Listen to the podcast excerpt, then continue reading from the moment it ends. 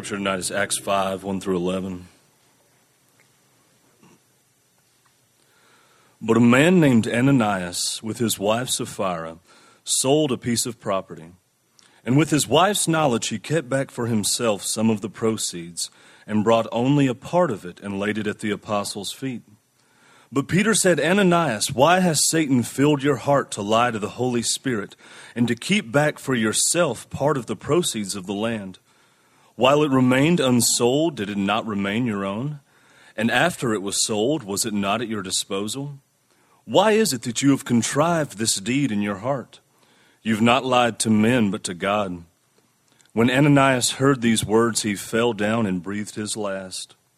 And great fear came upon all who heard it. The young men rose and wrapped him and carried him out and buried him. After an interval of about three hours, his wife came in, not knowing what had happened. And Peter said to her, Tell me whether you sold the land for so much. And she said, Yes, for so much. But Peter said to her, How is it that you have agreed together to test the Spirit of the Lord? Behold, the feet of those who have buried your husband are at the door, and they will carry you out. Immediately she fell down at his feet and breathed her last. When the young men came in, they found her dead, and they carried her out and buried her beside her husband. And great fear came upon the whole church and upon all who heard these things. This is the word of the Lord. How do you know who the uh, guest speaker is? He's the guy who's overdressed. and to think I brought a blazer. we have thoroughly enjoyed being with you. And those are not just um, nice words to pass along. Um, it's nice once in a while as a pastor to uh, be able to go someplace else and not have to think about the service and actually get just kind of get lost in the worship. And it was easy to do that tonight with you all here. We have so enjoyed your hospitality and your receptivity, and probably most of all, your hunger for God, hunger for truth. It's made, made our task of being here and speaking um, quite easy. And I bring you greetings, truly. Our church uh, sends me in a way that um, they love the opportunities we have as a group, whether it's together as a whole group or just me as an individual or together, Carla and I, uh, to get to see God's work in another little corner of the kingdom, um, different. And that's refreshing to hear and see how God is using you all here. Our God is an incredible mystery, isn't He?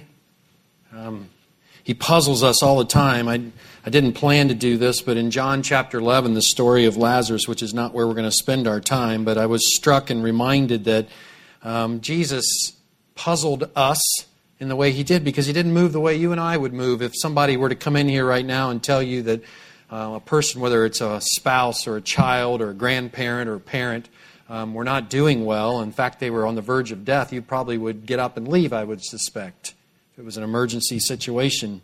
And in the story of Lazarus, he's told about Lazarus' impending death.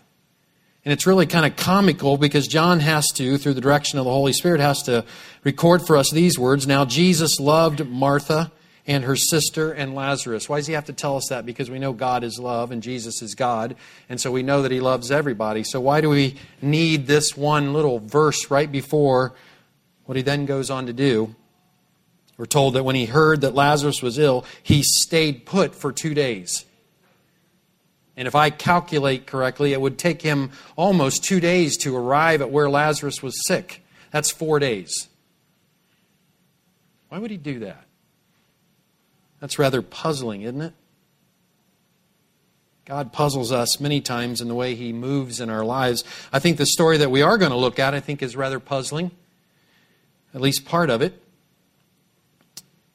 I'm reminded that year, a few years back I was on a sabbatical and there was a. Um, I had spent some time in Ephesians 3 just kind of reading and reading and reading. In fact, I did that nearly every morning while I was on sabbatical for the first few weeks. And I was reading Paul's words in Ephesians 3 where he says that we are rooted and established in love. And I thought, man, if we could, if we could really believe that, if we could really get a hold of that truth, a lot of what we struggle with might dissipate or lessen a little bit. And so I was, I was praying and praying for the first couple of weeks, just that God somehow would get that into my gut a little bit more, that it would become more of a reality. And it didn't happen. It didn't happen until week seven, the very last week of my sabbatical. Um, through some rather painful circumstances, that truth finally flooded into my, my soul. But I, I just want to say that the story that we're about to look at really is grounded in the fact that, that God really loves us and that everything He does, even when He puzzles us or even when He creates suffering in our lives, whatever He may do, is rooted in the fact that He ultimately wants us to come to know that He deeply loves us and wants us to become like the one that He loves above, above all else his son Jesus Christ. One of the great verses when I'm working with people that often comes to mind, and um, I guess it was important enough that Solomon said it twice in, in the Proverbs. It's this There's a way that seems like life to a man, but in the end it leads to death. You could probably turn that around, and I don't think it changes anything. There's a way that seems like death to us that actually leads to life. Ethel Kennedy, years ago, if I read this story right, back in the 1960s, I think it was, when the Frisbee, remember that toy? Some of you are old enough, right? Still use Frisbees? I guess they do. When the Frisbee was created, she had a connection with the uh, nuns in Angola, and she thought, wow, this would be a great thing to send over to Africa to the, to the children over there. And so she ordered a bunch of them and had them sent over there. And sometime after they arrived in Angola, she got a note back from the nuns, and it said, Thank you so much for the plastic plates. By the way, do you know that it makes, or after supper one night, the kids went out to play? Do you realize that it also makes a great toy?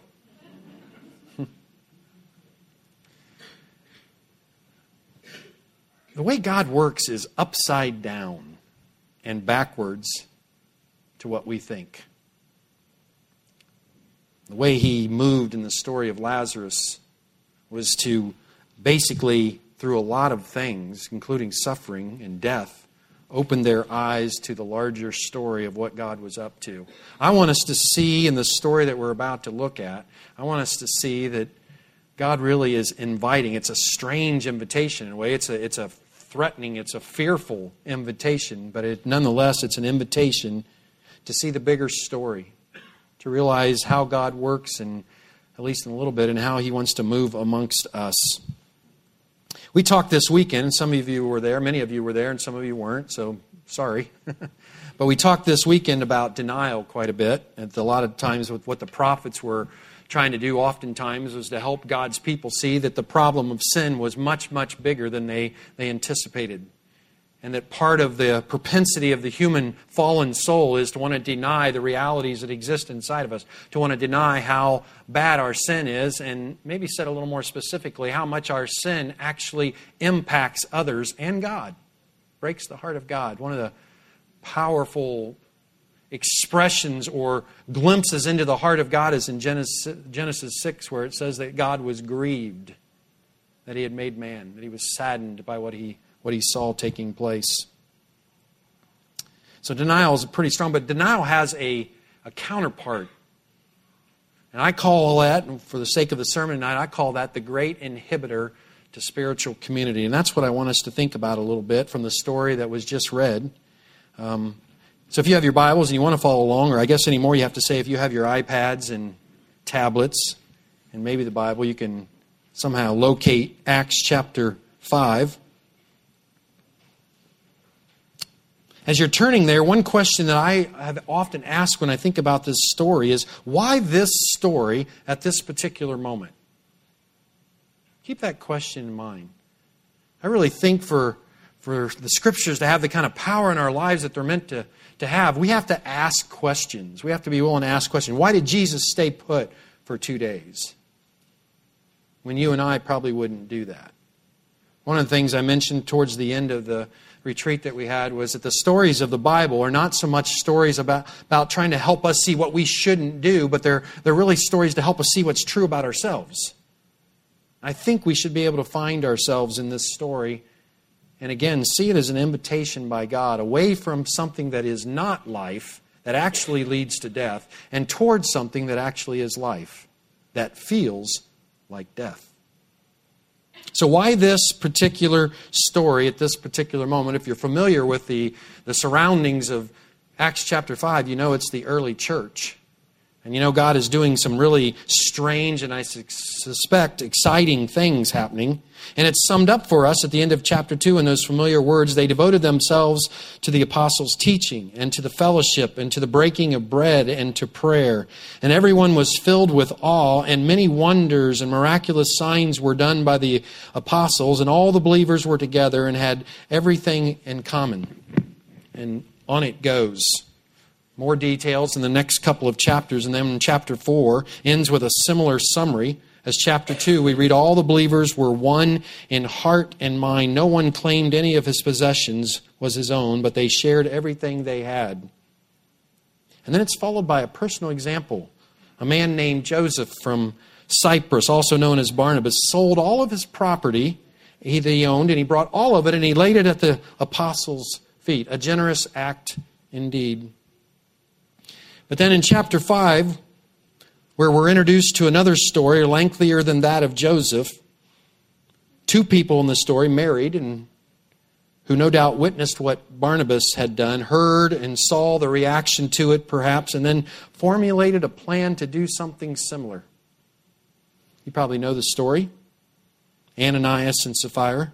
And again, I just kind of want to pose that question why this story now, at this precise moment in the developing history of the church? What is God up to? And why did the divine author inspire Luke to include the story at this point?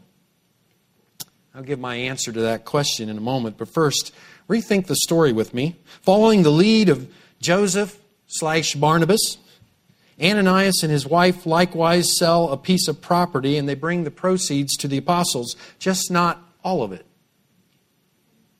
But that's not the problem. Let's be clear about that. Peter makes that clear. The problem has nothing to do with the amount that they brought. This isn't a story about generosity. This isn't really a story about money. Peter says in verse 4 Didn't it belong to you before it was sold? And after it was sold? Wasn't the money at your disposal? According to Peter, they were free to do with it as they pleased. So it's not an issue again of how little or how much was given. Peter goes on to ask them a question What made you think of doing such a thing? Great question that strikes not simply at our behavior, but rather more importantly at our motivation. God is always concerned with the energy behind why it is we do what we do. He's not just primarily about our behavior. We must always be willing to follow suit and wrestle with our own hearts and the hearts of others. What's behind our behaviors? that sometimes looks really good, but really isn't at all. Terribly motivated. And what is exactly is it that Ananias and Sapphira were doing? Before answering that question, let me ask you another one. What do you suppose Ananias was feeling about now? As he was being questioned by the Apostle Peter, knowing that what he had done wasn't necessarily a good thing. I think I would be feeling the beginnings of some shame creep up in my throat. I told a story at the retreat, probably bears repeating for some of you that weren't there. How one night Carla and I were with good friends at a restaurant, and a friend, after about an hour, a friend of ours, a gal, started to tell stories of a struggle in her life. And Carla, my wife, began to engage with her in that story. And I began to hit Carla underneath the table. I wanted to go home. and I hit her finally one time too many, about the fourth nudge on her leg. And she looked at me in front of Tim and Sue and said, Ken, why, are you, why do you keep hitting me on the leg? at which point Sue said, What's going on? Now, what do you do at that point? I felt a little bit of maybe what Ananias felt shame starting to creep up. Am I about to be exposed? How do I run from that? How do I find cover? That sure seems like life. When the Bible tells me, in fact, that it actually leads to death. When God showed up in the garden, and called out to Adam, Where are you? What seemed like life to him was to start pointing a finger at somebody else. When in fact, what would have felt like death but had been life perhaps would have been for him to step out from behind the bush and say, Oh, good God, I failed. I failed miserably. What exactly is it that they were doing? Every human being since the fall has this incredibly strong aversion to shame, particularly when it's shame over our failure. Our culture has a particularly strong resistance to shame because we've come to believe in tolerance and that everything, everyone has a right to whatever it is. Shame is considered an enemy, but is it really? Could it possibly be a friend that could lead us to life? Was telling you my story there at supper. It was at a Pizza Hut, and as I sat there exposed, the shame I felt was immense. I knew I was about to be exposed as a terribly self centered and ugly person that really didn't care about my struggling sister, but instead just kind of wanted to go home and plop my fanny on the couch, grab the remote, and watch a game. It didn't occur to me to initially sit there, naked, admit the truth, seek forgiveness, and hope for mercy. I wonder how this story, this particular story in Acts 5, might have been different had Ananias quickly repented. Instead, something startling took place, something that I think even Peter and the others there had no idea would happen. Something they were not prepared for as this church was beginning to form and, and spread with all of its excitement. Ananias fell dead at Peter's feet. Wow. Sometimes people say when they read Acts chapter 2 and Acts chapter 4, they say, Man, we'd love to go back to those early days of the church. really? and rightfully so, verse 5 tells us that everyone was seized with fear. Wow. Perhaps terror might be a better word. This guy lost his life for what today we would call a little lie. Obviously, lying is not a good thing, we'd all agree, but worthy of a death sentence? Pardon the pun, but today's world would have considered that a bit of overkill. It was, after all, just a little lie. Why this dead serious response by God when we as Christians would most certainly call it wrong, but we wouldn't kill anyone for it now, would we? I mentioned this past weekend when we were when our kids were little, they're now 25 and 23. We had two rules, one specifically and one general in nature. The general rule was this treat people with respect, which allowed us to cover a host of things. But the other one was this don't lie. Don't lie. Six things make it seven. Proverbs tells us that God hates, according to Proverbs, and lying makes the list twice. Lying violates relationship unlike anything else. It destroys trust and makes it nearly impossible to live together in safety without fear or worry. God Himself is a community. We talked a lot about that this weekend that we call the Trinity. And even within this perfect community into which we have been invited to join, John 17. There is this indestructible trust. Everyone is for the other. Each does his role without envy or trying to take from the other person. Lying, on the other hand, promotes individualism and gain for self, and nothing violates the spirit of the Godhead more than those things. Can you imagine?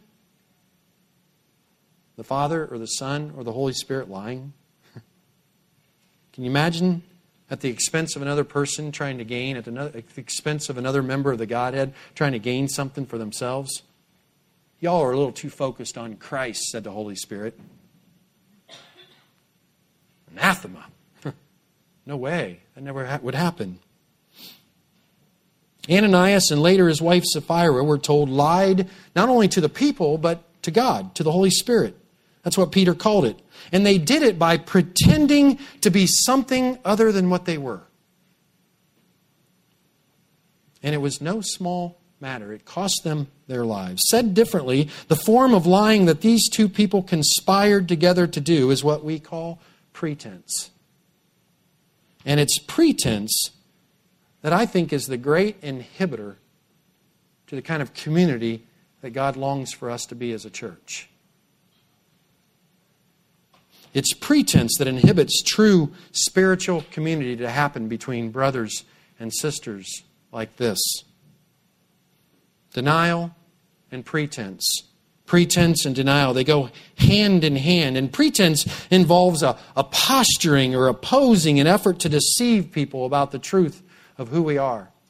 And it's so a natural part of who we are in our fallen nature to want to pretend to be something other than we are, to kind of want to pose and posture in a way that people can't really see the truth about who we are.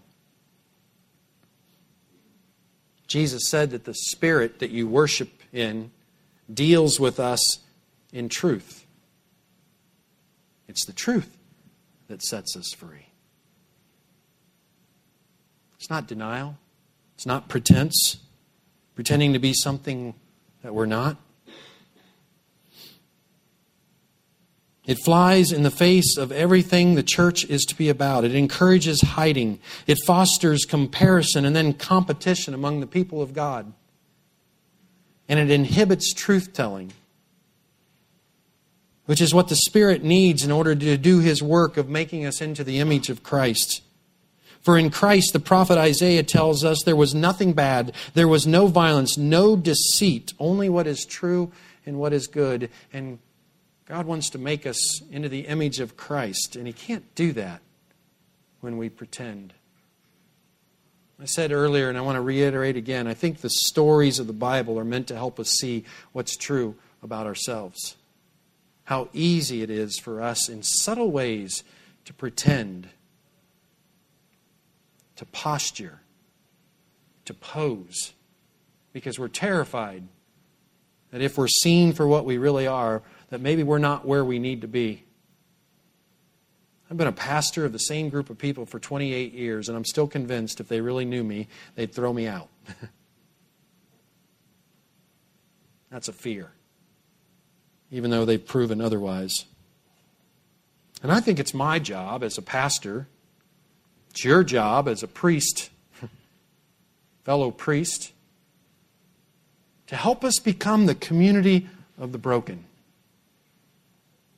the community of the forgiven. Not to live our lives in a way that lies to one another. I'm not suggesting that you should tell everybody everything that's going on in your life. I just think what I'm inviting us to and what I think God is inviting us to is authenticity. Living consistent with what's really true as best we can, knowing knowing that our default mode is to slide so subtly sometimes back into this sense of pretense that really creates death and distance, not life. This short story, which consists of 11 verses in Acts 5, ends with these words Great fear seized the whole church and all who heard about these events. events. Recall our earlier question to begin this story? It was this Why this story at this particular moment in the history of the church? Here's my answer to the question. I think God is going about building his church here in Acts, and this story communicates to the people that the church will not be built on pretense. This community I, God, am creating is intended to be unlike any other on this fallen planet.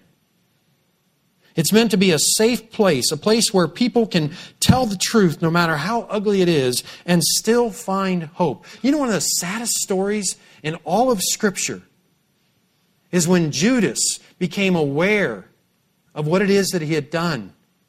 And he went back to the religious institution, to, to the religious leaders, and tried to find hope.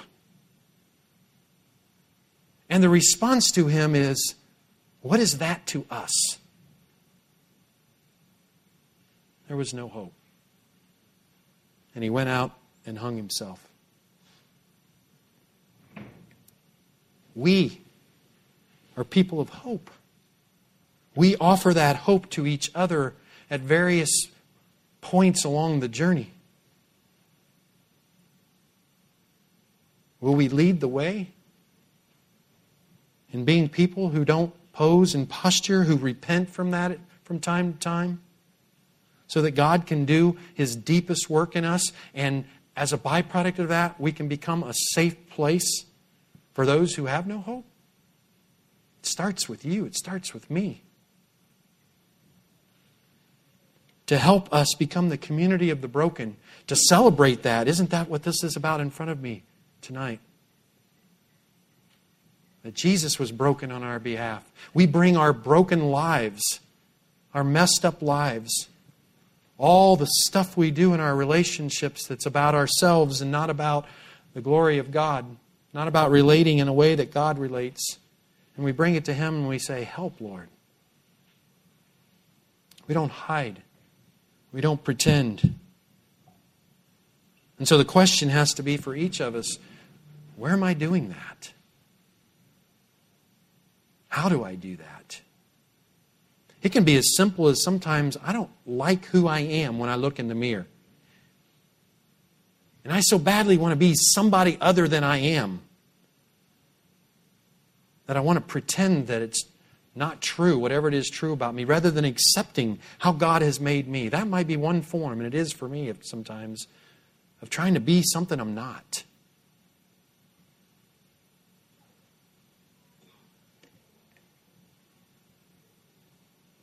Pretense is alive in all of us and in our churches. And if we're going to be countercultural, if we're going to experience the miracles of God in our lives, then it will begin when people like us choose to live with each other as best we can without pretense and denial and, and confess it when it happens. And I think it starts with leadership.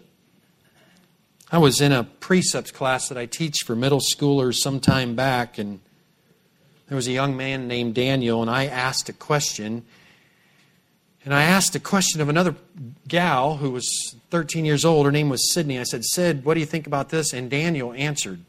And I looked at Daniel and I said, Is your name? I didn't feel super angry or anything like that. I just looked at him and I said, Is your name Sid? and I just watched him shut down. And I felt great sadness. I tried to keep on teaching the class, and finally I just stopped and said, Daniel, I hate what I just did to you there. I'm sorry.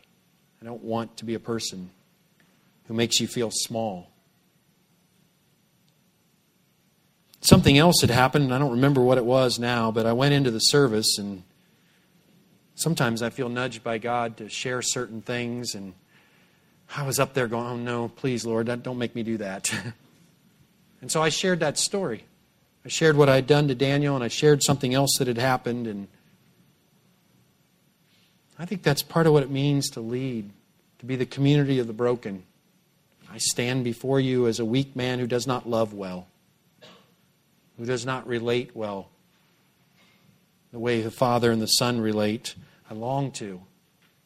And I don't want to pretend that I'm something other than I am because I don't want to foster an environment and a group of people that I've been called to lead that somehow encourages hiding rather than running to our only hope. We all pose and we all posture and we all live out of glittering images of who we want others to think we are. And we believe somehow that there's life in that instead of the death that it creates death in ourselves, death to our communities. So here's the question What does your posing look like? What might God be asking you even tonight as you come to the table? What might He be asking you to admit, at least to Him and maybe to a safe friend, what's true? What's really true that you long for Him to change in you so that you could be a better lover of God and a better lover of people?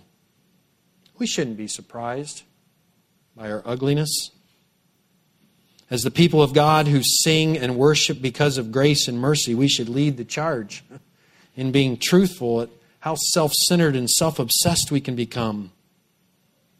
Even how the energy behind our niceness might be a way of posing and posturing